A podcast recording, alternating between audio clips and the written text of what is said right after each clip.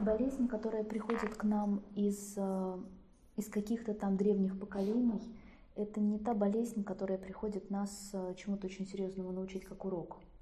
Хотя все урок, да, и мы не можем отрицать э, совершенно очевидные вещи, что все, что в нашей жизни, учит нас. Но это не то, что нами было создано, это не то, что мы спровоцировали, это не то, что принадлежит нашей жизни. То есть это не тот закон причины и следствия, когда мы натворили уже чудес, и, и вот пришла болезнь, которая пришла нам что-то показать. Mm-hmm. Немножко по-другому. Эта болезнь пришла как перенятое чувство, чтобы показать и привести тебя сейчас сюда, чтобы увидеть о том, то, что э, когда-то давно, да, ты видела, что здесь нету э, большого количества горя, слез, э, страданий, скорби, потому что это уже очень далеко.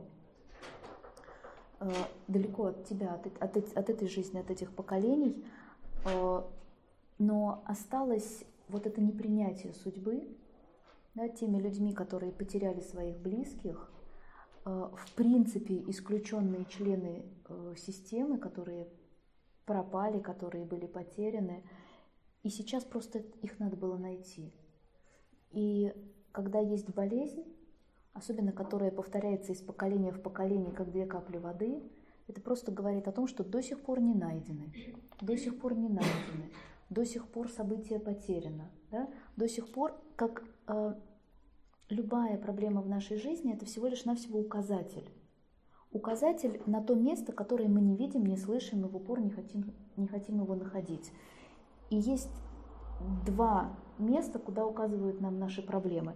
Это либо наши собственные ошибки в нашей жизни, либо это системные причины. Поскольку мы говорим сейчас о проблеме со здоровьем, которая воспроизводит сама себя, то есть, соответственно, нам надо было просто уйти за ней и найти то место, откуда она пришла, куда она указывала, а указывала она вот сюда. Вот и все.